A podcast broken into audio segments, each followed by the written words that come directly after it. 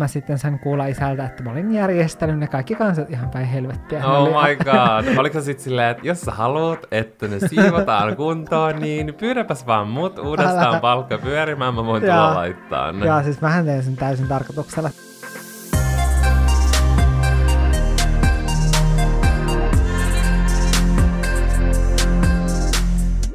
Tänään me puhutaan meidän työpaikoista vuosien varrella ja niistä poluista, joita me ollaan kuljettu siihen, että me ollaan tässä pisteessä, missä me molemmat nyt ollaan. Janne on esimerkiksi nykyään CEO of his own company, koska se perusti just osakeyhtiön ja sä oot työskennellyt monta vuotta toiminimiyrittäjänä. Mm, 2015 vuodesta asti. Hmm. Ja tienaat aika hyvin vuodessa. Noin 1500 euroa. Ei kun 1100. 1500 euroa. Tu, paljon sä tiedät? 150 000. Jotain sinne päin varmaan. Ja no, mäkin on thriving in my Mhm. own ways yrittäjänä. Ja on kyllä saanut silleen tässä 2017 vuodesta, kun perustin oman toiminimeni, niin kasvatettua omaa liikevaihtoa ja voittoa silleen hyvin. Ja no, toki tämä vuosi voi tietysti pistää tämän kaiken kankkulan kaivoon, mutta se nyt on ihan oma lukunsa. Et me käydään ihan silleen yläasteikäisestä asti, milloin me molemmat ollaan tehty ensimmäisiä töitä. Tavallaan meidän urapolku ja katsotaan millainen se on ollut ja kerrotaan mitä me ollaan opittu ja tavallaan tavallaan. Mulla Jannella on ongelma, että me sanotaan tosi paljon tavallaan. Me ollaan saatu siitä palautetta. Me yritetään parantaa tätä. Ja Mutta joo, kerrotaanhan myös hauskoja tarinoita vuosien varrelta, johon liittyy muun muassa login paskaa. Mikä oli sun eka työ? Minkä ikäisenä sä menit töihin? no totta kai ensimmäiset sellaiset työkokemukset on ollut jostain yläasteelta, kun on ollut niitä TET-harjoitteluja. Niin ne on ollut ensimmäinen työkokemus ja ne, mä olin vaateliikkeissä ja sitten sellainen varsinainen työ on ollut, kun mä olin mun isän kiinteistövälitysyrityksessä kaksi viikkoa. Mitä kaikkea sä teit siellä? No, mä tein siellä kaikenlaista, mutta eniten mä siellä työskentelin niiden papereiden parissa ja järjestelin kansioita. Ja yhden viikon siis mä tein pelkästään sitä kansioiden järjestämistä ja niiden papereiden järjestämistä. Ja niitä papereita oli tosi paljon. Ja siis mä en ymmärtänyt niistä papereista yhtään mitään. Ja kun siinä oli sisällysluettelo, isä oli sanonut silleen, että okei, lueskele vähän niitä papereita ja katso, että mihin ne niinku kuuluu niistä. Niin mistä mä olisin voinut ymmärtää, että mihin ne paperit kuuluu, kun ei mulla ollut mitään kokemusta kiinteistöalasta. Niin, niin mä laitoin niitä papereita vähän sinne, minne sattuu. ja sitten, ää, kun mä olin jo lopettanut sit isällä, niin pari viikkoa myöhemmin mä sitten sain kuulla isältä, että mä olin järjestänyt ne kaikki kansat ihan päin helvettiä. Oh oli- my god. Oliko sitten silleen, että jos sä haluat, että ne siivotaan kuntoon, niin pyydäpäs vaan mut uudestaan Älä. palkka pyörimään, mä voin tulla laittaa ne. Joo, siis mähän tein sen täysin tarkoituksella, että mä olisin saanut lisää töitä. No ei. Kyllä. Vaan se oli puhdas vahinko, mutta se ei kyllä ollut tavallaan mun vika. Niin, se on ehkä ollut niin kuin koulutettu tarpeeksi hyvin Mm. ja asiakuuluvasti tähän työhön. Kyllä, joten syy on täysin isäni. Kyllä. No mikä sun palkka oli tästä kahden viikon duunista? No mun palkka tässä kahden viikon duunista, koska siis mä olin kirjoittanut tuolle jo jonkun aikaa blogia, ja mä aina lainasin mun isän kameroita, koska mun isällä oli kameroita sen takia, koska kuvasi kiinteistöjä, Joo. niin mä lainailin niitä, ja mä olin pitkään halunnut järjestelmäkameraa, joten mä sitten päätin, että mä haluan palkkioksi järjestelmäkameran, joten mä sain sitten pari tonnia siihen järkkäriin. Eli tavallaan tuettiin sinun harrastustasi. Mutta mulla oli siis aika hyvä tuntipalkka, mutta isä kyllä niin kun tiesi, että mä haluan sen järjestelmäkameran tosi niin, paljon. mennä mihinkään vaatteisiin ja karkkiin sun Joo, muuhun. et mä uskon, että jos se ei olisi tiennyt, että mä aion nostaa järjestelmäkameran, mä en olisi todellakaan saanut niin kovaa palkkaa, mutta se tiesi, että mä aion nostaa järkkärin, jota mä käytän mun harrastuksessa Joo, Mm. ja lopulta työssä. ja lopulta työssä. Hmm. Mä olin itse, no just totta kai, TET-harjoittelussa silloin yläasteella. Mä olin silloin päiväkodissa, koska mä olin aivan varma, että musta tulee lastenlääkäri. Lastenlääkäri. No, sitten tuli matematiikka ja sanoi, että hell no, little bitch. Ja ne unelmat jäivät si- siihen. Mutta kuitenkin tykkäsin työskennellä lasten kanssa, niin menin sinne, ja se oli kyllä tosi hauskaa.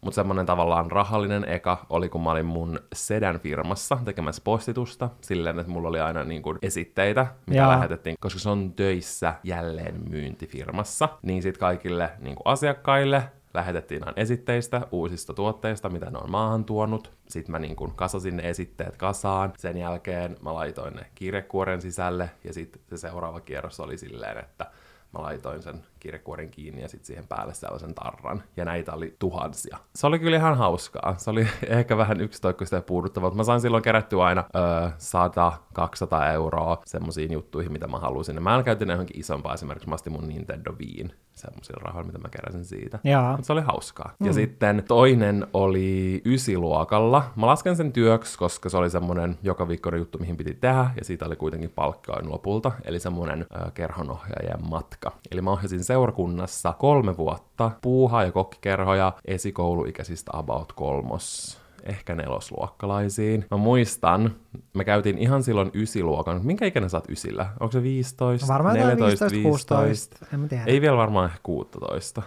Jotain varmaan sellaista. 15. Anyway, tosi nuori. Me käytiin ihan silloin ysiluokan alussa, silloin syksyllä, semmoinen yhden viikonlopun kerhonohjaajakurssi, ja sitten tyyliin heti sen jälkeen, tyyli viikko kaksi, ne alko. Oh my god, mä muistan, kun me oltiin suunniteltu niiden mun kahden kaverin kanssa, jotka oli siis samanikäisiä, me oltiin itse asiassa luokkakavereitakin, niin silleen minuutti aikataulu, että okei, tää alkaa 18.00, no niin, 18.03 on niin kuin tervehditty ja alkaa leikki, joka kestää vai 18.08 asti. Ja me oltiin niin delusional. Silleen, että ei me oltu saatu oikeastaan mitään niin kuin kunnon ohjeita, tai ainakaan mä en muista sieltä niin kuin koulutuksesta. Ja ne laittoi teidät niin muistan vaan sen, että sanottiin heikoille aina- jäille kävelemään. No joo, mä muistan aina, että sano, tai se minkä mulla on jäänyt mieleen, että leikki pitää lopettaa silloin, kun on kaikista hauskinta. Jaa. Sitten halutaan leikki uudestaan. Mutta sille ei pitkälle pötkitty, koska Herra Jumala ei niinku kuitenkaan ollut mitään taitoja käsitellä jotain kymmentä sellaista nuorta lasta. Ja siis mä olin, siis sen ekan tunnin jälkeen mä olin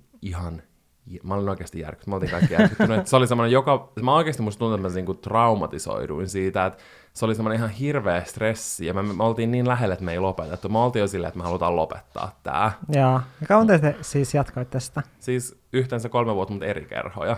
Aa. Se eka vuosi oli kyllä aika rankka, koska ei tietsä ollut minkäänlaista osaamista. Siis hassu, että on voitu pistää tolleen Niin. lasten kanssa vaan. Ja me oltiin itsekin ei lapsia. yhtään aikuista. Niin, niin se oli aika silleen erikoista, mutta se oli kyllä silti lopulta niinku hauskaa, kun sai tehdä kavereiden kanssa. Mm. Ja sitten siitä oli se matkapalkkiona joka kevät. Me käytiin muun muassa Pietarissa, sitten me käytiin semmoisilla vähän niin kuin uskonnollisilla festareilla tuolla Etelä-Ranskassa ja Sveitsissä. Ja sitten me käytiin myös Lapissa ja Norjassa. Siis mulla on myös jotenkin sellainen muistikuva, että sä oot joskus kertonut, että paras siinä oli myös se, että sit pääsi syömään jotain kokkauksia. Joo, me tehtiin aina just kokkikerhossa, se oli se vika, mitä mä opetin. Niin siellä tehtiin eri ruokia, me tyyli jäätiin sinne kerhopaikalle hengassa jälkeen syömään niitä ja kaikkea. Jaa. Ja koska mä aina te- tein sitä niin kuin hyvien kavereiden kanssa, niin se oli tosi hauskaa. Mutta ne oli ehkä semmoset niin kuin, semmosen yläasteajan kokemukset. Joo. Ja sitten sen jälkeen mä menin Linnanmäelle. Mut minkälaisia työkokemuksia sulla oli sitten tavallaan tossa Jesse vielä lisää, vai menikö se sitten heti jo tavallaan eteenpäin? No mä menin ysiluokalla sitten töihin Oulussa oli sellainen, tai tämä oli oikeastaan ysiluokan jälkeen kesällä. Oulun torilla on sellaisia aittoja, semmoisia punaisia aittoja. Ne on. Niin on, ne on tosi kivoja. Niin niissä vaihtelee, että mitä myymälöitä siellä on, tai jonkun verran on vaihtelua. Niin silloin siellä oli sellainen ympäristöystävällinen, ekologisia vaatteita myyvä yritys. Ja mä, Putiikki. Joo, se oli kyllä, niinku, ja, se oli kyllä sellainen putiikki. ja mä hain sinne, ja mä pääsin sinne, ja mä uskon, että siinä oli varmaan just apua siitä, että mä olin suorittanut ne kaikki tetit silloin vaatemyymälöissä. Ihan superhyvä. Niin siitä oli varmasti apua, että pääsi sinne. Ja aika hyvin silleen 15-vuotiaan mun mielestä. Niin on. Ja vielä mun muistaakseni me oltiin kahdestaan tyyliin, kah, niin kuin se, että mä ja sitten toinen joku alaikäinen. Että me oltiin siellä kahdestaan ja meidän piti sanoa muistaakseni, että jos sinne tulee joku tarkastaa jotain, että me pitää sanoa, että, niin kuin, että se on tossa nyt niin kuin tauolla jossain käymässä, vaikka Joo. ei se ollut koko päivänä siellä oikeasti. Oh my god. Mieti, jos se tarkastaa jäänyt sinne Joo, niinku älä. oottaa, että milloin se tulee Ja takaisin. mun mielestä alaikäisenähän ei saa käyttää kassaa. Ei saakaan, et sä saa rahastaa. Niin me käytettiin kassaa. Oikeesti. Ja sitten me tehtiin niin kaikki siellä, että me laitettiin niitä tuotteita esille ja sitten oltiin kassalla oh töissä. Joo. Se oli aika mielenkiintoista, koska ne vaatteet ei ollut oikein mun tyylisiä, koska ne oli sellaisia vähän semmoisia mammakolttuja. Joo. niin sitä oli vaikea tavallaan myydä sellaisia tuotteita siinä iässä, mistä oikeasti ajattelee silleen. Sä sillä, oh. Ja silleen, että kun ne oli muutenkin naisten vaatteita, niin mä olin silleen, että mä en ikinä pistäisi mitään noista itteni päälle. Niin. Niin, sit, niitä oli vaikea myydä sitten muille. Joo. Tai silleen perustella, että kato, mullakin Joo. näyttäisi niin ihanalta. Älä. Joo, ja sitten kun se oli vielä tosi iso asiakaskunnasta, oli sellaisia, jotka vaan tiiäks, tuli pyörimään. Ne oli ollut torilla vähän juomassa kaljaa ja sitten ne tuli pyörähtää siihen Joo, silleen, myymälään. mitäs täällä on tällaisia Joo. sypöjä pikkuliikkeitä. Samalla tavalla kuin menee vaikka jossain va- jonkun maa- kaupungin, siis vanhassa kaupungissa, Joo. että sä vaan silleen pyörähdät Ja sitten et osta mitään. pikkuliikkeissä. Joo. Niin sitten se oli ihan sika ärsyttävää. Mutta sitten tosin siellä kävi myös sellaisia, koska toi oli niin spesifi myymälä, niin siellä kävi tosi paljon sellaisia, jotka oli esimerkiksi allergisia tyylin kaikille kuiduille. Ne ei voi käyttää mitään, kun vaan tosi jotain luonnonmukaisia Joo. vaatteita. Niin siellä kävi esimerkiksi sellaisia asiakkaita. Eli tavallaan tosi sellaisia hällä väliä, että niitä ei oikeasti Joo. kiinnosta yhtään, ja sitten sellaisia, jo- joita kiinnostaa oikein juuria myöten, millaisia Joo, vaatteet ja on. mistä ne tuotteet tulee ja Joo. kuka sen omistaa ja kaikkea piti tietää koko yrityksen historia. Aika paljon vastuuta silleen noin nuorena, Mm, mutta toisaalta siitä oppii kyllä varmasti ihan Joo, sikana. siitä oppi kyllä tosi paljon. Ja sitten tämän työpaikan jälkeen mä olin Stokkalla Onewayssä ja Mixissä, ja niissä mä olin ihan täysin harjoittelussa, että mä en ollut missään palkallisessa työssä Okei, niissä. joo. Ja siellä mä pääsin tekemään tosi paljon sellaista, mitä normaalisti harjoittelija ei pääse tekemään. Että mä pääsin tekemään tavallaan visualistin juttuja, Vähän siistiä. koska esimerkiksi Mixissä mä olin töissä siinä miesten osastolla, niin Jaa. sitten mä sain pukea ne kaikki miesten osaston mallinuket. Vähän Ja makeet, koska toi päättää- varmaan vaikuttaa ihan sikan silleen, että mitä siellä sitten myydään, että mitä sä oot laittanut niille päälle, kun ihmiset saattaa katsoa, että onpas kiva tai kiva asu ja haluaa hommaa Mm. Ja sitten monesti, jos saatettiin myydä niiden mallinukkeen päältä, jos ei ollut niin enää Joo. toista kappaletta jäljellä. Esim. Stokkala, se oli outoa, tälle jälkikäteen mä oon vasta tajunnut silleen, että, että kuitenkin kun on noin iso ketju, ja siellä on se, joka vastaa siitä, että miltä ne mallinuket näyttää, niin mulle annettiin Kelaa vaan se ohjeistus, se, mikä on Stokkalta tullut se ohjeistus, Mm. niin se annettiin, ja sitten mä sain sen mukaan pukea sitten ne mallinuket täysin niin kuin vapaasti itse. Mutta silleen, että siinä oli tiettyjä värejä ja brändejä, mitä pitää käyttää ja näin. Joo. Se oli si- siistiä, että sain noin ison vastuun ja siitä tuli sellainen olo, että okei, että kerta mulla annetaan näin paljon vastuuta ja ne vielä sanoo, että niin kuin normaalisti harjoittelee päästä tekemään tollasta, niin sitten siitä tuli sellainen olo, että okei, että mä oonkin aika hyvä tässä. Mm. Että taitaa olla mun juttu oikeasti. Mm. Että vaikka mä olin muutenkin kiinnostunut muodista, niin, Niin se vielä boostasi Joo, sitä. se vielä boostasi silleen, että okei, että tää on oikeasti mun juttu. Joo. Ja sen takia mä päädyinkin sitten hakemaan vaatetusalalle ja pääsin opiskelemaan Vähän vaatetusalaa. siistiä, koska tavallaan sen takia, että mitä työtä sä oot tehnyt silloin nuorempana, mm. niin se on ihan sikaan auttanut siihen suuntaan, mihin sä oot lähtenyt. Mm. Ja mun mielestä niin kuin tosi sellaisessa monipuolisessa työkokemuksessa on parasta just se, että sä voit tajuta, mitä sä tykkäät tehdä Mm. ja mitä sä et tykkää tehdä. Niinpä. Että silleen, että mitä sä esimerkiksi et ainakaan haluu, niin sekin voi tosi usein tulla töistä. Ja mullakin on silleen myöhemmin tässä urapolulla niin käynyt silleen. Mutta mä itse jatkoin sitten tavallaan tollasten yläaste kokemusten jälkeen niin mun ensimmäiseen ns. ihan oikeaan työhön. Ja se oli Lintsillä. Ja mä oon aina ollut tosi ylpeä siitä, että mä oon tavallaan hommannut aina ihan itse mun työt, jos ei lasketa just jotain sille yläastetta. Esimerkiksi vaikka mun veljillä on jotkut työpaikat semmosia mun vanhempien hommaamia, Joo. niin mulle ei niin kuin yläasteikäisen jälkeen ole yhtään sellaista. Mä oon aina ollut jotenkin tosi semmoinen omatoiminen tuollaisissa asioissa. Ja mä hain Linnanmäelle, koska mun paras kaveri oli ollut edellisen kesän Lintsillä. Niistä mä itsekin innostuin siitä 17-vuotiaana. Ja mä uskon, että mä pääsin sinne sen takia just, että mulla oli ollut niin paljon kokemusta silleen lasten kanssa työskentelystä, koska totta kai se on tosi tärkeää, että sä saat olla erilaisten ihmisten kanssa. Mm. Niin, että mä olin ohjannut niitä kerhoja, että mä olin ollut tetissä päiväkodissa ja sitten heti näki sellaisen, että mä tuun etenkin vaikka lasten ja nuorten kanssa hyvin toimeen. Jaa. Ja just kun mä olin tietysti ollut isossa toiminnassa myös, mm. että vaikka sekä, sekin oli ehkä joku semmoinen sadan euron palkallinen homma, niin siinä myös mä olin niin kuin, tavallaan niiden ohjaajien kanssa, mm. niin kuin työskenteli, jotka on aikuisia, ja sitten nuorten, ja sit mä olin lasten kanssa. Niin ne oli jotenkin silleen tosi innoissaan siitä siellä Jep, Lintsillä. koska tuossa on varmasti tärkeää se, että Lintsillä osaa mm. puhua oikein niille lapsille, että sä et sano silleen, että nyt vittu näpit irti siitä. Joo, vaikka mieli saatana. sen nyt saatana takas sieltä ulos laitteesta, Ja- häipykää, Älä. vaan pitää sanoa kivasti. nyt helvettiin. Seuraavat odottaa. Välillä kyllä teki niin kuin mieli sanoa. Mä olin siis just laitteella töissä, ja yksi ihanimpia hetkiä, joka oikein silleen, tiedätkö, niin kuin tyrehdytti monta sellaista. Jos on ollut asiakaspalvelutyössä, niin tietää, että siitä voi tulla semmoista patoutunutta vihaa. niin se auttoi, kun mä sain yhden kerran antaa porttikiellon sellaiselle ö, nuorelle, joka koko ajan niin kuin ohitti, että se hyppäsi sieltä niin aidan yli. Mun mielestä teki sen tyyliin kaksi kertaa. Niistä mä annoin sille porttikielon. Mun mielestä oli niin ihanaa, kun tyyli joku puoli tuntia ennen kuin linssi meni kiinni. Sitten tuli vielä sille Anelle, että voisiko se päästä. Ja sitten mä olin silleen, mm et, et pääse. Ja Niin se oli oikein semmoinen oppitunti sille. Se Mut oli joo, se oli kyllä, niin kuin Linnanmäellä oli mun mielestä tosi hauska tehdä töitä sen takia, että siellä oli tosi kivoja ihmisiä. Mm. Et mulla oli ehkä vähän semmoinen erilainen tilanne kuin monilla muilla, kun mä menin sinne 17-vuotiaan. Silloin sä et saa vielä työskennellä niillä laitteilla. Mä en tiedä, miten se on nykyään, kun Vekkula ei enää oo, mutta se hupitalo. Siellä ollaan eka niin kuin alaikäisenä. Sä oot se matto, matto-ihminen siellä, joka laittaa niitä matto-ihmisellä, jotka Niin tulee joo. siihen. Ja sitten sen jälkeen kun sä täytät 18, niin sit sä siirryt sinne kentälle.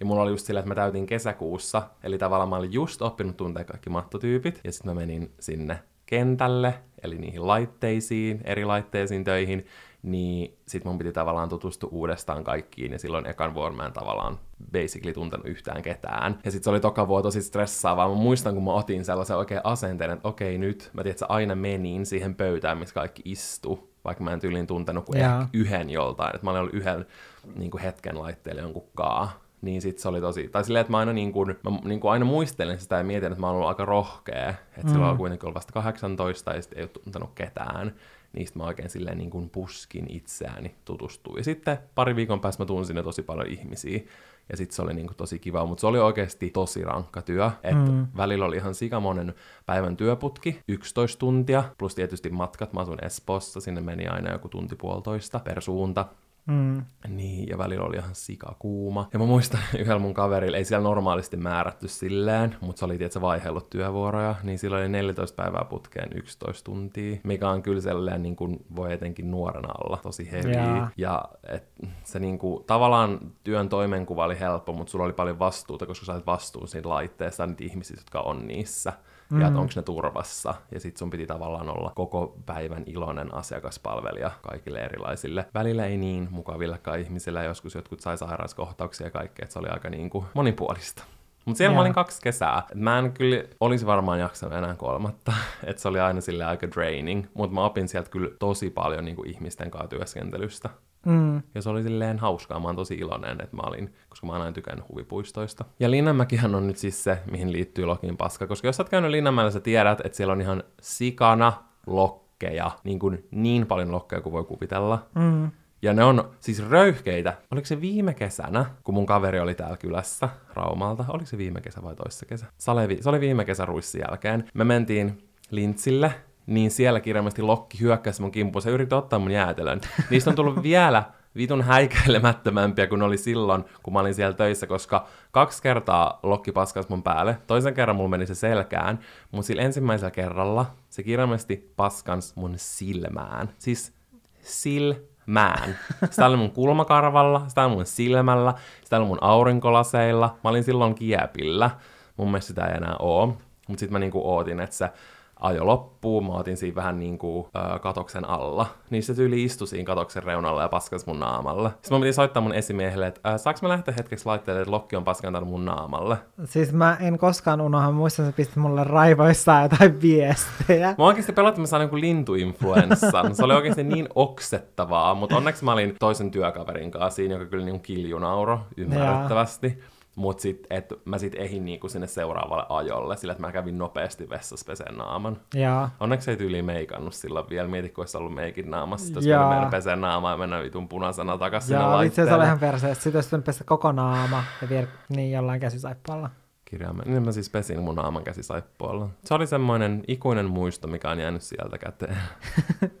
Päällimmäisenä mieleen. Kyllä. Ja sitten tämän jälkeen Lintsin kausi aina kesti niin kuin lokakuulle asti. Mm. Sitten totta kai ne tunnit väheni, mutta se oli aina niin kuin sinne asti.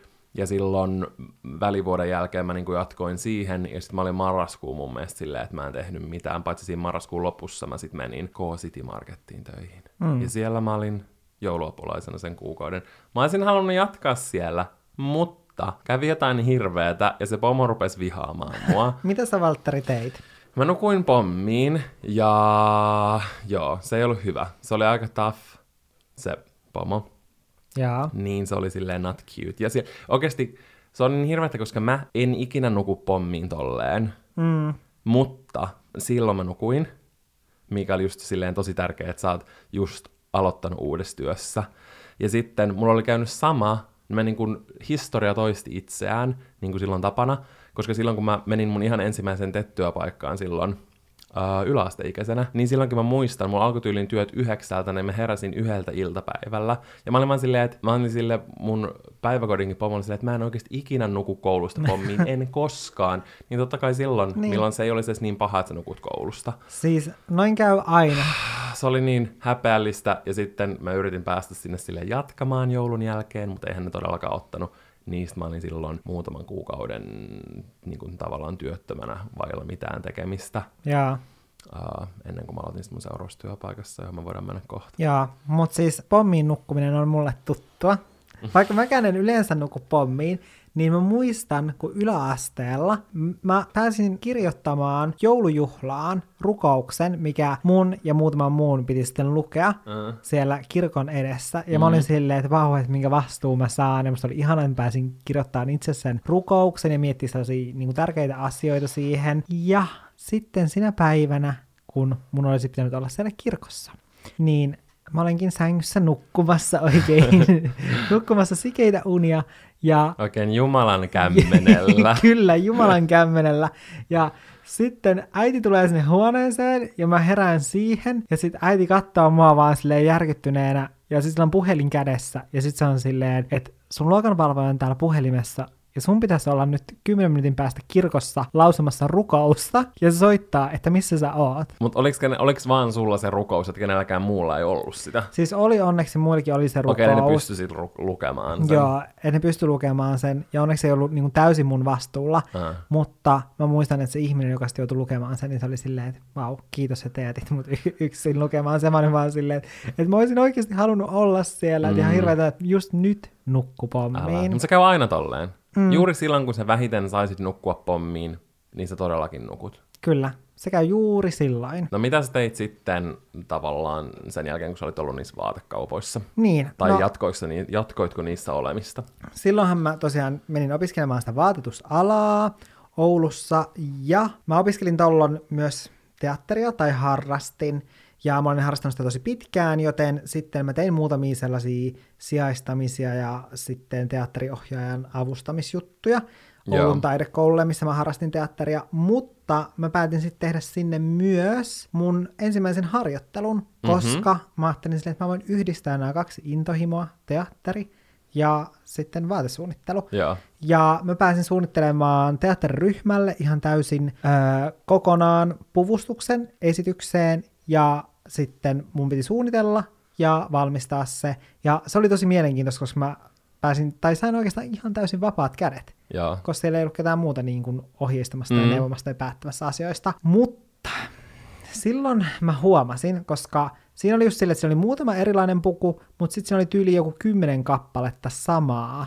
Niin jotain tiettyä. Joo, sellaista takkia. Mm. Ja sitten mä jouduin tekemään niitä sarjana. Ja silloin mä tajusin, että okei, tällainen ompeleminen sarjana, että me ompeletaan samaa tuotetta, ei ole yhtään mun juttu. Joo. Todellakaan. Se oli liian monotonista tavallaan vai? Joo. Tavallaan, oli... taas mä sanoin tavallaan. Mm, sä oot sanonut enemmän kuin minä. Niin on. Se on mitä aina huomauttaa, jos mä sanon. voidaan laittaa joku laskuori, pitäisi Joo, laittaa. älä. Pitäisi olla semmoinen bling, ja sitten sit tulisi joku sakko. Joo. Meidän pitäisi laittaa kolikoita johonkin kippoon, niin me voidaan käyttää ne rahat sitten. En mä tiedä, te voitte ehdottaa meille. Kertokaa, mihin me voidaan kerätä rahaa. Nyt kun sä puhuit siitä, että sä yhdistit sun harrastuksen vähän niin kuin sun opiskeluun, Joo. niin mulla tuli mieleen, että ja äsken kun me suunniteltiinkin tätä jaksoa, mä oon pyyhkinyt tämän mun mielestä. Mähän siis, mä oon harrastanut kahdeksan vuotta sirkusta, Jaa. sirkuskoulua, niin mä opetin myös Mä olin apuopettajana ihan pienille olikohan ne yli eskarilaisia, niin sirkusta. Ja se oli just silloin ennen, kun menin Linnanmäelle sinä vuonna.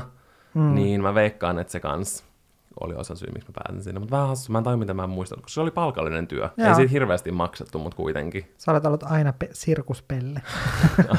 Alusta asti, kyllä. Alusta asti. Mä jätin lapsena ihan sikamonta vuotta niin kuin harrastus, jos mä tykkäsin. Ja sitten kolmosluokalla mä löysin sirkuskoulua, se oli ihan sikakivaa. Noihin aikoihin mä tosiaan blokkasin, ja noihin aikoihin mun blogi alkoi saada enemmän sellaista nostetta, ja sitten muuhun otettiin yhteyttä Indidaysiltä, joka on siis sellainen blogiverkosto, ja siihen aikaan ei oikeastaan edes ollut oikeastaan muita verkostoja. Ei, mä muistan, Indie Days oli kunnon semmoinen OG, ja, ja oikeasti kaikki tyyliin halus olla. Ja silloin kun mäkin aloitin mun blogin, mä olin silleen, toivottavasti mäkin olisin joku päivä Indie Daysilla, koska siellä oli kaikki kuuleimmat blokkaajat. Joo, ja silloin se oli silleen, että siellä oli tyylin parikymmentä blokkaajaa. Ja semmoinen kourallinen ja. eliittibloggaaja. ja, niin sitten mä olin ihan silleen, että vau, että siistiä. Ja sit, kun mä muistan, kun sulla tuli blog... se sähköposti, ja. mä vaan kiljuttiin ja ilakoitiin. Ja, koska silleen, että kun itse seurasi blokkaajia ja sitten jotenkin ei ollut miettinyt, että kuuluisi siihen samaan porukkaan tai silleen, niin sitten oli ihan silleen, että vau, että mä pyydetään tonne, että vähän siistiä.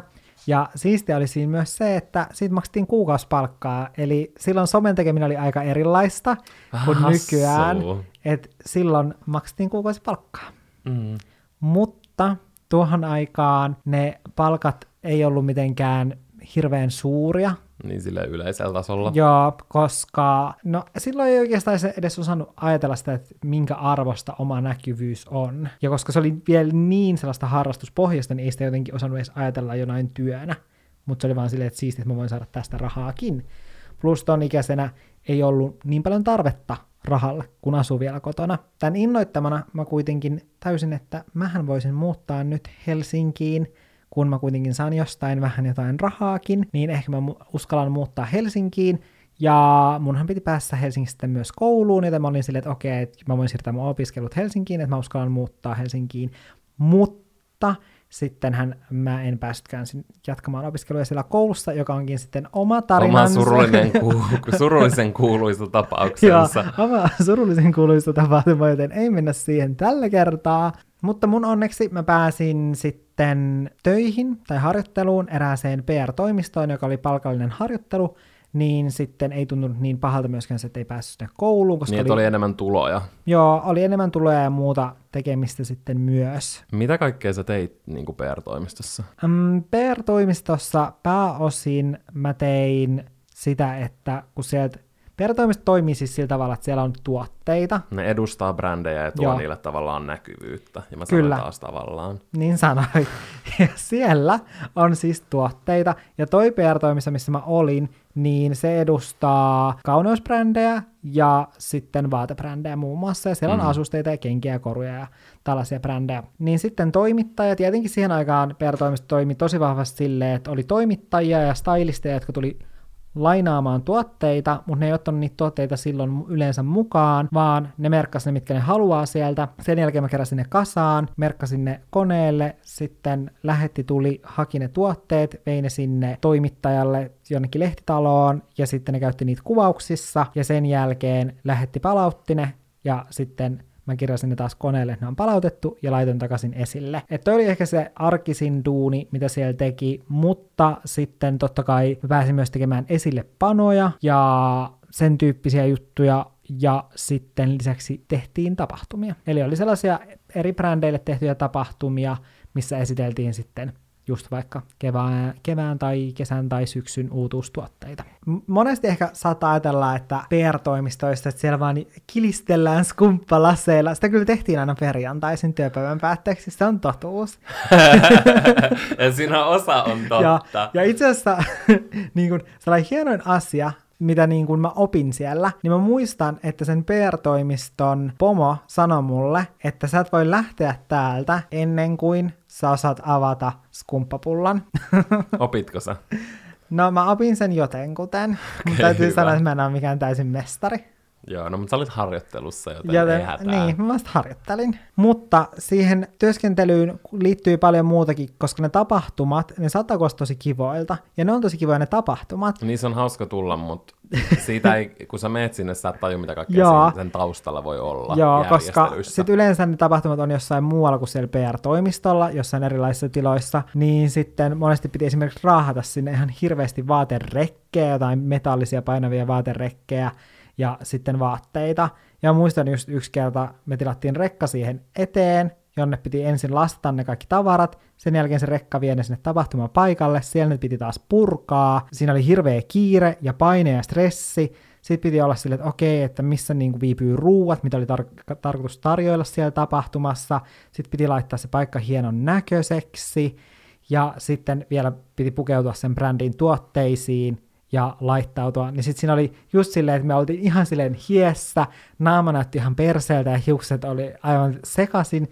Ja sitten meillä oli just joku viisi minuuttia tai kymmenen minuuttia aikaa silleen fiksata itsemme jossain vessassa nopeasti. Ja sitten alkoikin tulee porukkaa sisään ja sitten piti olla silleen, moi! Joo, silleen, että et tässä just ollut ihan helvetillinen kaos ennen tätä. Joo, ja sitten piti vaan nätisti hymyillä olla silleen, hei, tervetuloa. Joo. Eikö ihana, ihana sää ulkona? Mutta sitten mitä sä sen jälkeen sitten teit? Sen harjoittelun jälkeen mä sitten jatkoin taas pelkästään blokkaamista.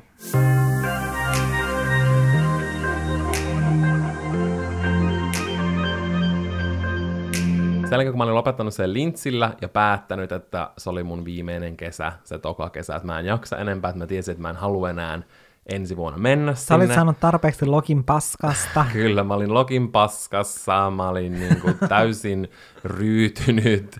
Ja sitten mä olin ollut sen kuukauden siellä kaupan kassana, mikä oli mun mielestä ihan kivaa. Se oli mun mielestä ihan hauskaa, siinä oli sille aika hyvä palkka, koska siinä kaupan alalla on aika hyvät lisät. Mm. Tai silleen verrattuna mun seuraavaan työpaikkaan, eli kahvilatyöntekijä kautta smoothie master. Smiidi. Mä menin töihin Juice Barin, ja se oli oikeastaan sen yrityksen aika alkuvaiheella, koska mä olin avaamassa niiden viidettä pistettä, pistettä ja nythän ne on tyyli jossain Ruotsissa ja hitto Espanjassa ja vaikka missä, mm. niin ne on kasvanut ihan sikan sen jälkeen. Mutta se avattiin iso omenaan, niin mä olin siellä. Siellä oli tosi kivaa se työporukka, että meillä oli ihan sikakivoja ihmisiä töissä. Se oli aika rankkaa, koska samaan aikaan kun mä aloitin ja tein niin kuin ylitäyttä viikkoa, niin mä luin pääsykokeisiin. Ne molemmat alkoi tismalleen samaan aikaan. Et mä muistan, että sen seurauksena niin kuin mun sellainen stressivatsaoireilu meni ihan sikapahaksi. Kaikki mitä mä söin, mua sattui vatsaan tosi paljon. Tai silleen, että aina kun mä söin jotain, mun vatsa tuli kipeäksi. Ja se oli tosi pitkään ongelma, tai silleen joku yksi-kaksi kuukautta sen jälkeen, ja se just loppui silloin, kun mä olin käynyt siellä pääsykokeissa, koska oli tehnyt niin montaa asiaa samaa aikaa, ja mä usein olin tyyliin mun valmennuskurssilla, ja sen jälkeen mä menin sitten sieltä suoraan töihin, ja mä aina yritin lukea joka välissä, ja tälleen, että se oli aika hektistä mm. just sen jälkeen, mutta ehkä mä kaipasinkin sitä, koska mä olin ollut monta kuukautta joku neljä tyyliä, että mä en ollut tehnyt mitään mm. ja käynyt siinä välissä jossain yhdessä kahdessa työhaastattelussa. Mutta se oli tosi semmoista asiakaspainotteista työtä ja sitten siinä tietysti tehtiin niitä smoothieja, että mä oon nykyään tosi hyvä smoothien tekijä. Sä olet smoothie Mä en enää osaa sanoa sanaa smooth. Mä en tiedä, onko se smoothie, onko se smoothie, onko se smoothie. Mä en oikeasti osaa enää sanoa, koska me mun sen ekan pomon kanssa ruvettiin vääntää sitä, me puhuttiin smoothie, ja mä käytän sitä vielä Jannenkin kanssa. Joka päivä tyyliin sanotaan smoothie ainakin kerran. Niin mä en enää, enää osaa sanoa, niin kuin, mä en tiedä, onko se smoothie. Smoothie. Smoothie. Smoothie. Mä en osaa sanoa sitä sanaa enää oikein. Mutta mä oon nykyään hyvä tekemään niitä. Mulla on paljon reseptejä, mitä mä opin siinä aikana, kun mm. mä olin siellä. Se oli, se oli silleen, no nykyään mä aina katon kateellisesti, kun mä kävelin sitten omenan pisteen ohi, että these girls, ne saa olla silleen tyyliin neljä työntekijää kerralla, koska me oltiin tosi paljon yksin. Mm. Silloin omena oli ollut pitkään remontissa sen ä, länsimetron takia. Ja. Niin me oltiin melkein aina yksin, ja se oli tosi rankkaa välillä, koska sun piti niin kun siivota, sun piti pilkkoa kaikki, sun piti hakea kaikki varastosta, sun piti hoitaa asiakkaat ja tehdä ne juomat, ja tiedätkö, ihan kaikki hoitaa itse. Jaa. Et siinä oppi kyllä tosi paljon silleen organisoimaan omaa työntekoa. Ja totta kai niin kuin asiakaspalvelu. Mä oon tosi hyvä asiakaspalvelussa ja mä oon just ollut monta vuotta asiakaspalvelutehtävissä. Niin se oli ehkä se, mitä kan, kantoi sieltä sitten mukanaan. Ja mä ehkä opin sen, että mä en halua olla ravintola-alalla töissä, tai se ei niinku ole mun juttu. Vaikka mulla on esimerkiksi ystäviä, jotka viihtyy tosi hyvin ravintola-alalla, niin sit se ei ole silleen mun juttu. Joo. Vaikka silloin kun mä menin, mä mietin, että hei, että olisikohan tästä mulle niin kuin polku eteenpäin, mutta mm. ei tuntunut omalta. Silleen ruu... No mä työskentelen ruoan kanssa, kun tekee herkkuja maisteluvideoita. Mutta mut vähän eri tavalla. Niin, mutta muuten. Jaa. Ja itse asiassa sen jälkeen mä menin sitten Jannelle töihin.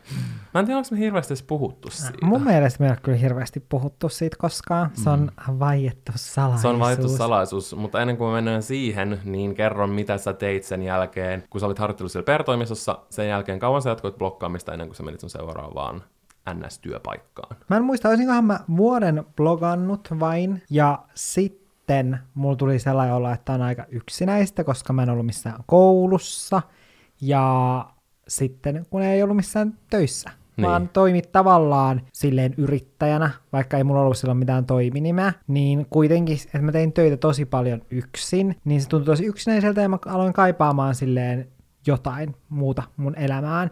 Ja sitten mä katoin vapaita työpaikkoja ja löysin hakemuksen, että haetaan työntekijää glitteriin. Ja mm sitten mä päätin hakea sinne. Mä olin silleen, että no, et miksikäs ei, että ainakin mä voin kokeilla hakea sinne. Ja sitten mä pääsin sinne töihin.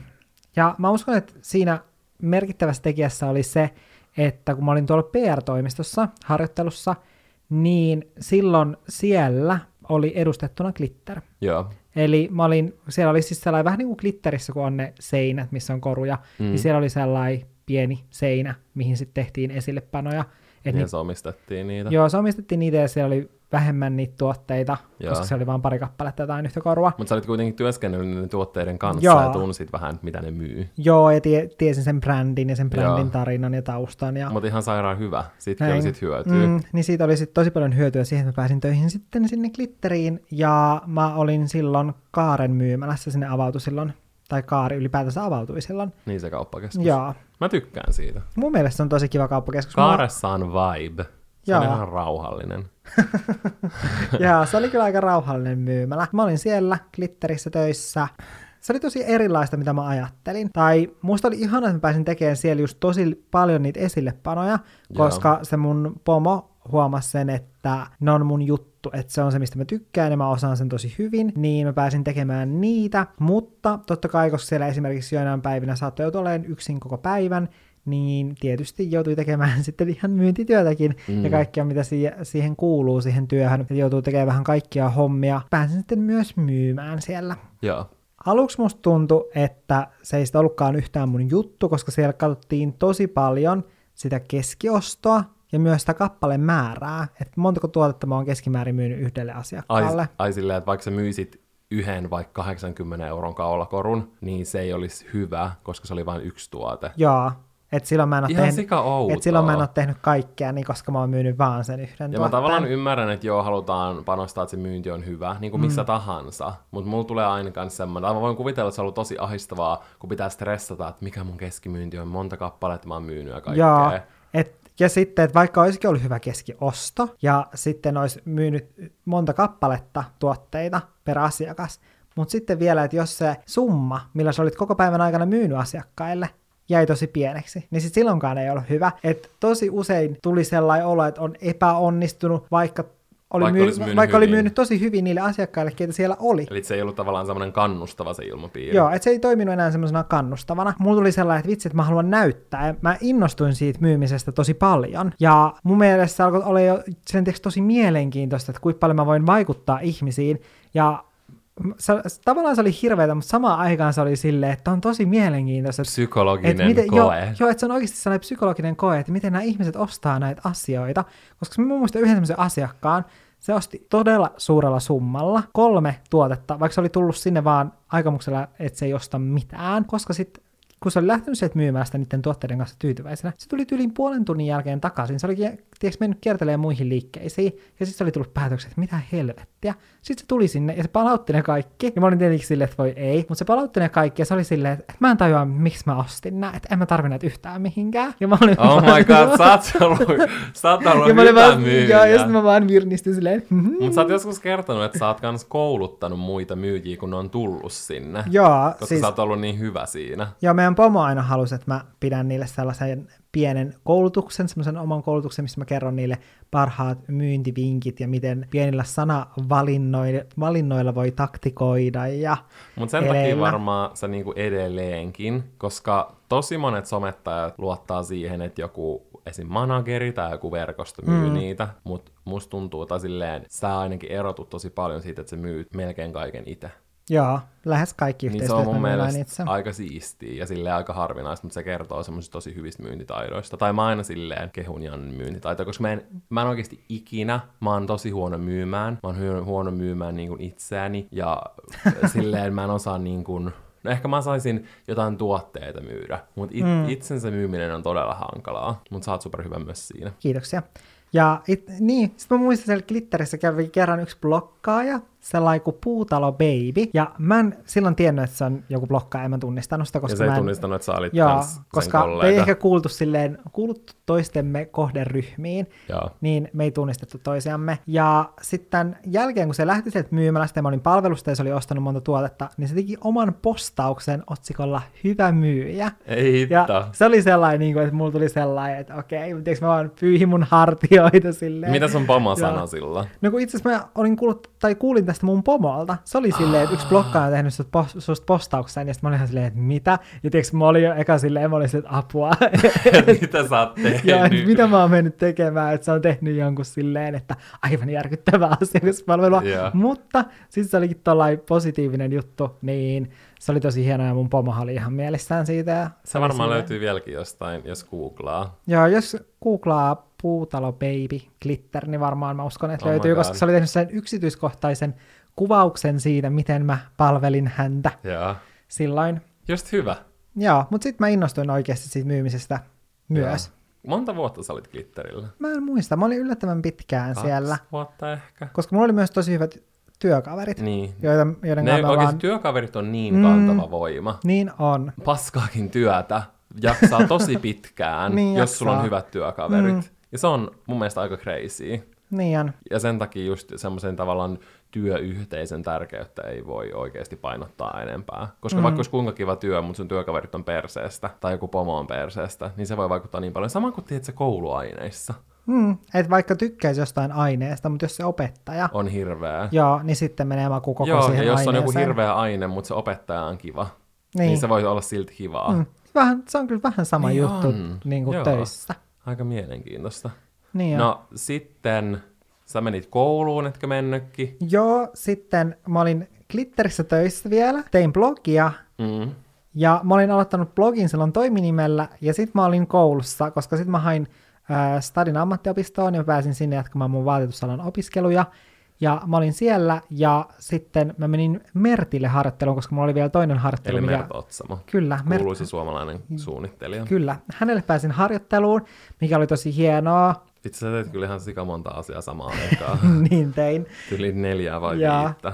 Ja sitten mä olin siellä harjoittelussa, Ja sä teet kans tubeekin silloin. Joo, mä olin aloittanut tuben, silloin mä tein kaikkea mahdollista. Tää kaikki on kouluttanut sua joulukalenteria varten. Kyllä, se on, tämä kaikki on valmistanut mua mun elämäntehtävää varten, eli joulukalenteria Kyllä. varten. Siellä Mertillä, koska Merthän tekee tosi paljon just jotain upeita kaalamekkoja.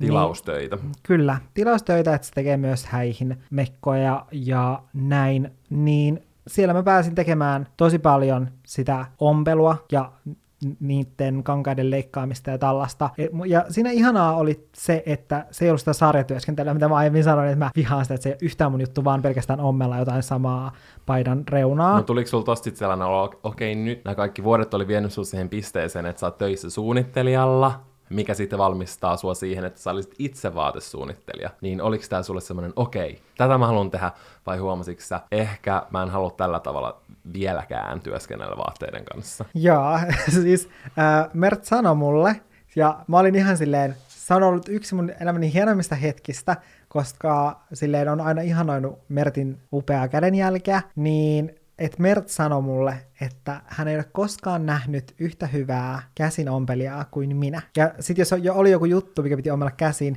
niin se oli silleen, että ompele sä mieluummin, että sä teet sen paremmin. Oh my god. Ja Mert hän kysyikin, että, tai vähän vihjaili sen sävyn, että olisinko kiinnostunut jatkamaan hänellä töissä sen Joo, jälkeen, joo. koulun jälkeen. Mutta mä huomasin siinä, että tämäkään ei kyllä oikein ole mun juttu. Mut se on kyllä just erilaisissa työpaikoissa taas huomaa hyvää, mm. että näkee, että mistä tykkää ja mistä vaikka ei. se oli just se niin kuin ihanne tilanne, mistä mä olin aina miettinyt, että toi on just se, mitä mä haluan tehdä. Ja sitten mä tajusin silleen, että ei, että ei mun juttu. Ja toi on hassu, koska silloin kun, tyyli, kun mä aloin opiskelemaan niin siitä asti mä oon tiennyt Mertin ja ollut silleen, että vitsi, että, se- että tavallaan että se on se, mihin pisteeseen mä haluaisin päästä. Samaan pisteeseen kuin Mert. Niin, niin kuin nimenomaan miettinyt Merttiä. Sitä oli silleen, että mä työskentelen täällä ja nyt mä oon silleen, ja ei tää ehkä olekaan mun juttu.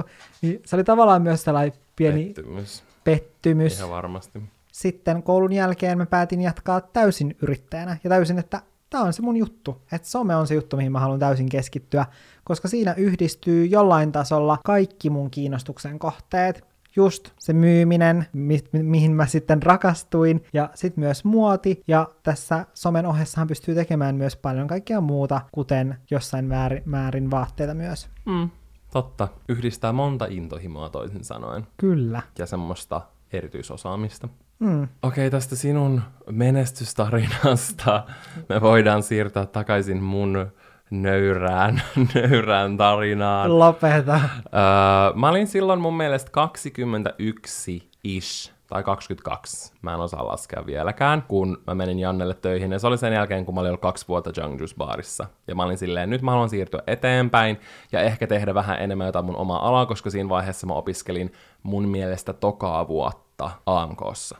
Ja mä oon opiskellut tradenomics, eli bisnestä ja markkinointi. Siinä vaiheessa mä olin valinnut jo markkinoinnin mun NS-pääaineeksi. Mä pääsin osittain tekemään tästä, kun mä menin Jannelle töihin, koska me yhdessä suunniteltiin ja toteutettiin Jannen kaikki yhteistyöt ja markkinointikampanjat, ja me käytiin myymässä niin yhteistöissä eri yrityksille, tai sille, että me mentiin tapaamisiin ja rakennettiin mm. sellaisia kokonaisuuksia, ja alussa mä otin myös sellaisia erilaisia kaikkia flat lay-kuvia sun muita silleen, sun omien kuvien silleen sekaan. Mm. Pitäisikö laittaa jotain niitä Olohuone-podcastin Instaan? Joo, jos me löydetään ne, Joo. niin niitä voisi laittaa sinne. Ja muutamia sellaisia, mitä mä otin silloin alussa. Mutta sitä mä tein ehkä vaan joku muutamisen kuukautta. Et sit mun päähommiksi tuli videoiden editoiminen, koska Janne julkaisi silloin viisi videoa viikossa.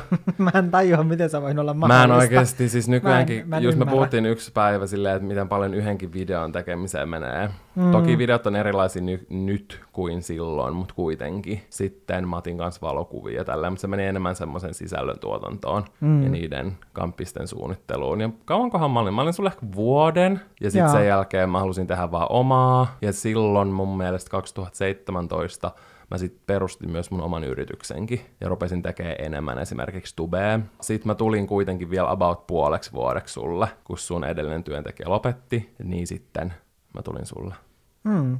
vielä vähäksi aikaa. Mutta sen jälkeen mä oon sit kans ollut ja tehnyt tätä mun omaa Hmm. juttua. Mun mielestä täytyy vielä niin kun puhua tästä, kun sä olit mulla töissä, koska se varmasti paljon kiinnostaa, Mm. että miten se sujui. niin, niin, koska asuttiin saman katon alla jo silloin. tehtiin sit, samaa alaa. Tehtiin sama alaa ja sitten sit kuitenkin työskentelit töissä. mulle Mm. myös. Mun mielestä se sujui ihan hyvin. Mitä mieltä sä oot? Kyllä munkin mielestä. Siinä alussa mulla oli ehkä vähän haparoa, että ei tullut aina videot silloin, kun piti ja näin, mutta silloin oli kyllä ongelma sekin, että oli ihan sikana töitä. Mm. Tai oli tosi paljon tehtävää, just kun sä teit niin paljon videoita. Mm. Kyllä se mun mielestä, koska me ollaan aina työskennellyt alusta asti tavallaan tehty yhdessä kaikkea, Niin. niin se ei sinänsä ollut mitään uutta. Totta kai se volyymi oli ihan erilainen. Mm. Koska kuitenkin me autetaan toinen toisiamme Mm. työjutuissa, mutta sitten se oli, tai sille, että sähän autat vaan sit tosi paljon vaan enemmän. Niin. Että et tavallaan se ei ihan hirveästi silleen muuttanut sitä tilannetta, Mm. mutta välillä mulla oli sellainen olo, että onko tämä nyt jotenkin ka- kauhean törkeää, että sä nyt vaan työskentelet mulle. Niin en mä tiedä, kyllä mä uskon, että se etenkin sellaisissa isommissa projekteissa kuin vaikka joulukalenteri ja tälleen, mm. ne kyllä rakensi tosi paljon sitä sellaista jännitettä silloin. Etenkin mm. kun esimerkiksi heti joulukalenterin jälkeen, niin sä olet silleen, no niin, ja sitten jatkuu heti ihan normaalisti niin kuin heti silleen, joulupäivien sun jälkeen. niin. Silleen, että jatkuu ihan normaalisti niin kuin videot. Ja silloin mm. kyllä, niin kuin, sullahan tuli sitten jossain vaiheessa vähän niin kuin burnout, Mm. koska sä olisit tehnyt niin paljon hommia. Joo. Mutta ei se mitenkään hirveästi vaikuttanut silleen negatiivisesti. No ei, ehkä silleen ajoittain, mutta Joo. ei silleen suuremmin. Kyllä mä halusin enemmän keskittyä niin omaan juttuun. Ja kyllä mä oon myöhemmin silleen joskus miettinyt, että mitä jos mä olisin tehnyt enemmän silleen omaa juttua, mutta mm. mä en koe, että mulla oli koskaan sellaista, Musta tuntuu, että semmoista ih- itsevarmuutta. mä myös just sanoin, että musta tuntuu, että silloin kun mä tarjosin sulle töitä, Mm. niin sulle ei ollut oikeastaan mitään muita töitä. Ei, ja mä halusin helvettiin silloin Ja sä halusit äh, helvettiin sun edellisestä työpaikasta, Aa. niin siis mä tarjosin sulle töitä. Joo. Plus, että silloin sulla ei ehkä ollut ihan semmoista omaa juttua, mutta mähän kannustin sua tekemään videoita silloin Mm. alussa. Ja Janne alus editoi mun ekat videot, sillä että mä vaan kuvasin. Mä muistan, mä lähdin tyyli vaan laivalle. Me Ja suunnitel- Janne jäi kotiin Joo. vaan editoimaan mun videoa. Mä olin, Mä olin, silleen, mä, mä, ihan- bye! mä, siis mä Se on hirveän asia varmaan, minkä mä oon tehnyt. No ei, siis mä tein sen mielelläni, mutta nyt jälkikäteen kun sitä ajattelee, niin silleen, mä olin sulle silleen, että Valtteri, sun kannattaa perustaa niin kans YouTube-kanava. Ja sitten me suunniteltiin yhdessä sun videot, sä kuvasit ne, sen jälkeen sä lähdet laivalle ja mä jäin kotiin editoimaan Joo, sun älä. videoita.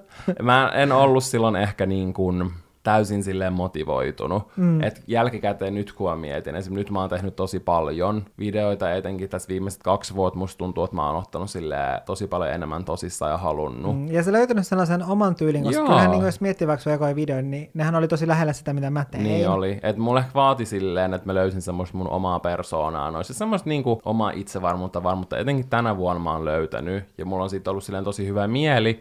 Ja sitten mä oon miettinyt silleen, että nyt musta tuntuu oikeasti ekaa kertaa, että mä vähän niinku tiedän, että mitä mä haluan tehdä. Mm. Ja että millä tavalla. Ja että mä oon saanut ehkä semmoista omaa niin kuin mun mielestä aika tunnistettavaa visuaalista ilmettä kaikkeen, etenkin mitä mä teen YouTuben puolella. Ja nyt mä oon ollut silleen, miksi mulla ei ollut tätä silloin, koska mä tiedän, jos mä olisin silloin tehnyt tosi paljon, niin mulla voisi olla vaikka tuplasti se määrä tilaa, mitä mm. mulla on nyt ja näin. Mutta ei pidä miettiä tolleen, vaan pitää miettiä silleen, että, että kaikki on tapahtunut syystä. Ja silleen, mä oon tosi iloinen, että nyt mulla on sellaista drivea ja sellaista niin kuin tietoa siitä, mitä mä haluan ja mitä mä haluan tehdä. Nyt mä yritän tehdä sitten parhaani. Mm. Mutta monesti kysytään, että mitä haluaisi tehdä, jos ei tekisi tätä, niin mun on tosi hankalain vastaa siihen kysymykseen, koska tätä on tehnyt kuitenkin, mulki on ollut blogi 17-vuotiaasta asti ja sul vielä kauemmin, ja, ja sitä myötä ollut somessa myös, niin on hankala miettiä, että mihin olisi päätynyt, jos ei olisi ollut tässä, koska tämä ei tapahtunut yhtäkkiä, vaan se, että me voidaan tehdä tätä meidän työksi, mm. on vaatinut tosi tosi monta vuotta. Ja etenkin silloin itsekin mietti sille, että, että, no, että ei tämä oikein nyt ole ihan sitä, että mihin mä tähtään joskus tulevaisuudessa, että miksi mä nyt teen tätä työtä. Mutta kaikella on kuitenkin tarkoitus ja kaikesta työkokemuksesta, niin kliseiseltä kuin se kuulostaakin, niin kaikesta työkokemuksesta on jotain hyötyä. Tai jos miettii vaikka omaakin silleen urapolkua, kun on vaihtanut yrityksestä toiseen, niin... Ne on aina avannut sulle Joo, sen seuraavan oven. Joo, niin ne on avannut sen seuraavan oven. Kyllä, ja sen takia niin kuin, mun mielestä nykyään on tosi paljon semmoinen mentaliteetti, mikä mun mielestä on ihanaa, että ihmiset enemmän haluaa tehdä työksen sitä, mistä ne tykkää. Ja se on mun Kyllä. mielestä tosi tärkeää, koska mulla on aika vanhat vanhemmat, ja mä oon saanut aina koko mun elämän niiltä sellaista oppia, että vaan pieni osa pääsee sellaiseen, että on fiksumpaa valita joku turvallinen polku mm. ja tehdä jotain turvallista töi- työtä, koska silloin on ollut ihan erilaiset ajat, ja on ollut pakko miettiä noin. Nykyään mm. meillä on paljon enemmän vaihtoehtoja, mä sanoisin, Niin on. ja sellaista rohkeutta ja mahdollisuutta. Koska... Niin, koska on tullut uusia aloja ja ajat on, nyt ei ole mikään, kylmä sota ei ole meneillään, no kohta tulee varmaan taas lama, mutta silleen, tiedätkö, esimerkiksi kun mun veli ja mä ollaan synnytty, ollaan tyyli oltu lamassa ja kaikkea. Mm, niin totta kai ne haluaa meille sellaista tukea ja turvaa, ne vaan mm. ajattelee parasta, mutta se ei ole ollut sellaista, mennä jähtäämään unelmiasi. se ei ole ikinä ollut sellaista. Mutta nykyään on enemmän semmoinen mentaliteetti, ja jos mä nyt saisin lapsen, mä olisin just silleen sillä. Mm. Mutta monet on tyyliin 17-vuotiaan silleen, että mä haluan tehdä vaan sitä, mistä mä tykkään. Mä en todellakaan aio mennä vaikka kaupan kassalle tai johonkin tällaiseen, että se ei ole se, mitä mä haluan tehdä, että mä haluan nyt tähän työhön ja muu ei käy, niin se on kans väärin ajateltu silleen, että se, että sä pääset tekemään jotain, mistä sä unelmoit, vaatii monta steppiä, mm. ja vuosia voi vaatia, että pääsee tekemään sitä. Joillain mm. kyllä tapahtuu se helpommin ja nopeammin eri reittejä suhteilla mahdollisesti ja näin, mutta monesti se vaatii monta hankalaa askelmaa ja kaikenlaisia töitä pienemmistä suurempiin. Tai jos mä vähän mietin tätä mun omaa työtä, että tässä olisi tavallaan joku muu mun paikalla tällä hetkellä tekemässä mun työtä, joka ei olisi käynyt sitä samaa polkua, mitä mä oon käynyt, mm. niin mä en usko, että se saisi tehdä mun työtä niin hyvin kuin mitä mä teen. Niin, ja sillä tavalla, mitä sä teet. Niin, sen mm. takia olisi, on just tärkeää, että kerää sitä kokemusta Kyllä. erilaisista töistä, koska jokaisesta oppii jotakin. Ehdottomasti. Ja mm, toki siis mä, musta tuntuu, että nykyään, ja varmaan tämä on ollut ainakin näin ehkä, mutta kun sä valmistut vaikka koulusta, niin yrityksilläkin on sellaiset jopa epärealistiset oletukset siitä, mitä sun pitäisi osata tyyli vastavalmistuneena. Sul, mm. Kun sä valmistut koulusta, sun pitää olla tuoreesti valmistunut, mutta sulla pitää olla tyylin 18 vuoden työkokemusalalta. Mm. Että ne on ihan sellaisia täysin epärealistisia, niin senkin takia se on tosi tärkeää, että on sitä työkokemusta, koska yritykset odottaa sitä.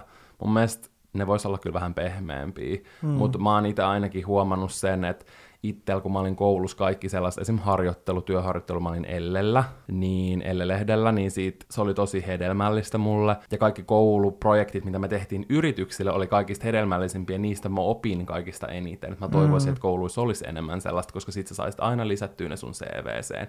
Ja yrityksethän totta kai tykkää sitten, että on työkokemusta. Kyllä. Ehkä tässä nyt sellaisena lopputulemana voisi sanoa sen, että on tärkeää, että jos etenkin siellä on tällä hetkellä kuuntelemassa joku sellainen, joka ei vielä ole siinä työssä, missä ehkä haluaa olla koko elämänsä, mm. tai missä on nyt toistaiseksi ainakin tyytyväinen, niin jos joku on vielä kulkemassa sitä omaa polkuaan pitkin, niin haluan kannustaa, että kannattaa kerätä työkokemusta niin. ja mennä harjoitteluun. Ja musta tuntuu, että tosi usein nykyään ollaan myös silleen, että jos on palkaton harjoittelu, Joo. niin siitä ollaan ihan silleen, niin kuin, että mä en todellakaan mene tollaiseen, että mä en anna mun osaamista ja taitoa ilmaiseksi, mikä on hyvä, mutta mutta joissain paikoissa, esimerkiksi jos puhutaan vaikka jostain kolmen kuukauden työharjoittelusta, mm. niin joissain yrityksissä se perehdyttäminen saattaa olla aikaa vievempää kuin se, että mikä hyöty siitä harjoittelijasta lopulta mm. on sille yritykselle. Sen takia monesti niissä ei välttämättä ole palkkaa. Niin ja esimerkiksi... Mun mielestä on hyvä, että mm. monet ö, yritykset, joilla on mahdollisuus siihen, maksaa harjoittelusta palkkaa, mut, ja mä oon ehdottomasti sellaisia työpaikkoja vastaan, koska mä tiedän, että on sellaisia yrityksiä, jotka kirjaimellisesti osa niistä pyörii harjoittelijoilla. Et esimerkiksi eräässä vaateketjussa on silleen, että se ompelutyö pyörii pelkästään harjoittelijoiden voimalla. Joo. Silleen, että jos siellä olisi harjoittelijoita, niin ei niillä olisi mitään tuotteita, mitä myydä. Se on, se on kyllä väärin. Mutta just esim. tommonen niinku lyhyempi harjoittelu, esimerkiksi mun Elle, se oli palkaton, mutta sen jälkeen mä sain puoli vuotta niiltä töitä. Mä tein mm. niille videohaastatteluja artisteista ja tein semmoisia visuaalisia videoita ja myös kirjoitin lehteen, että se poiki mulle töitä, mm. kun mä olin palkattomasti siellä sen hetken. Et toki se on ärsyttävää, mutta mä kannustan myös itse sellaisin. Toki se voi olla ehkä niin kuin keskustelua herättävä, tai silleen, että siitä on tosi paljon mielipiteitä, että mm. ei pidä tehdä mitään palkatta. Ja mä toivon, että etenkin yritykset, joilla oikeasti olisi varaa laittaa, mutta monethan ei vaan halua, ne haluaa säästää niin siinä. Haluaa. Ja se on, voi olla tosi hankala elää vaikka pelkillä tuilla, jos asuu vaikka jossain pääkaupunkiseudulla tai missä tahansa keskustassa jossain kaupungissa. Mm. Uh, etenkin isoimmista kaupungeista Suomessa. Vuokrat on tosi kalliita, että ei se ole silleen niin kuin yksinkertaisesti sanottu, mutta ehkä meillä on silleen helpompi ajatella, niin, koska me ollaan molemmat tehty vaikka vuosia meidän yritykseen liittyviä asioita, niin kuin somea, ilman, että me ollaan saatu siitä mitään, mm. niin ehkä sit osaa asennoitua siihen kanssa silleen. Mutta mä itse kyllä kannustan semmosia etenkin pienempiin, jos pystyy vaan, jos on mikään mahis, niin jos on tosi hyvä työkokemus, että voi ottaa sen myös palkattomasti, jos ei ole muuta tarjolla, jos sä saisit palkkaa. Niinpä. Ja tärkeää on mun mielestä miettiä sit siinä, tai mun mielestä sellaiset kohut sellaista yrityksistä, jotka tarjoaa harjoittelupaikkaa, missä ei ole palkkaa, niin mun mielestä ne on vähän turhia, koska ei niihin ketään pakota hakemaan. Niin. Et mun mielestä on just tärkein punnita sitä, että, että onko se harjoittelupaikka vaikka itselle. Niin. sen arvonen, että sen, että sä työskentelet sinne ilmaiseksi kolme kuukautta, niin onko se sen arvonen, että mitä kokemusta sit sieltä saat, ja sä, että sä saat sen, just sen yrityksen nimen sun. Niinpä, Koska sitten se on, että molemmat voittaa siinä tilanteessa. niinpä. Niin Joo. mun mielestä sella, sellainen on niin kuin reilua. Kyllä, toi on monipiippunen juttu. että siinä on paljon pointteja. Esimerkiksi jos me tekee vain jotain yhtä työtehtävää, niin kuin sä sanoit, että jos sut työllistetään tekemään joku yksi juttu mm. vaan, missä sä et opi laajasti sitä. Mutta vaikka Ellellä mä tein ihan sairaan montaa eri juttua. Niinpä. Ja mä koen, että mä sain sieltä tosi paljon käteen mm. siinä aikana, kun mä olin ja opin oikeasti työskentelee lehdessä. Nämä ajat on muutenkin silleen itsellekin vaikeita töiden suhteen, niin haluan vaan lähettää niin itselleni kuin kaikille muillekin tosi paljon tsemppiä, jotka esimerkiksi hakee töitä tai on menettänyt työpaikan tai on lomautettu tai mitä tahansa. Tai on juuri valmistunut tähän Mm, tilanteeseen. Koska se voi olla tosi paha, mutta näitä on ollut ennenkin ja näistä selvitään. Ja esimerkiksi tämmöisinä aikoina on aina syntynyt menestystarinoita upeista mm. yrityksistä. Koska näinä hetkinä osaavat ihmiset nousee esiin. Mm. Niin yritetään silti pysyä toiveikkaina, vaikka sen itselläkin välillä hankalaa, kun katsoo tyhjää sähköposti lokeroa. Kyllä. Mut kyllä tämä tästä. Jep, me lähdetään Valtterin kanssa pesemään hampaat, Kyllä. koska siis tää on ihan hirveetä, kun me tehdään nykyään kotoa nämä podcastit, Mm. niin me istutaan tässä vastapäätä sellaisen ohuen pöydän niin kuin eri puolilla, ja sitten tässä joutuu nyt haistelemaan toisen hengitystä, koska jos me oltaisiin meidän perinteisellä studiolla, niin me oltaisiin pesty hampaat, koska me oltaisiin lähdetty kotoa. Nyt me ei olla. Nyt meillä on vielä kerätty peseä tänään hampaita. Karanteeni lyf. Niin Kyllä, eiköhän lähdetä pesemään hampaita. Kyllä. Mutta me toivotaan teille ihanaa päivän jatkoa, tsemppiä tämän kaiken keskelle ja kuullaan ensi viikolla. Kuullaan ensi viikolla. Moikka! Hei hei!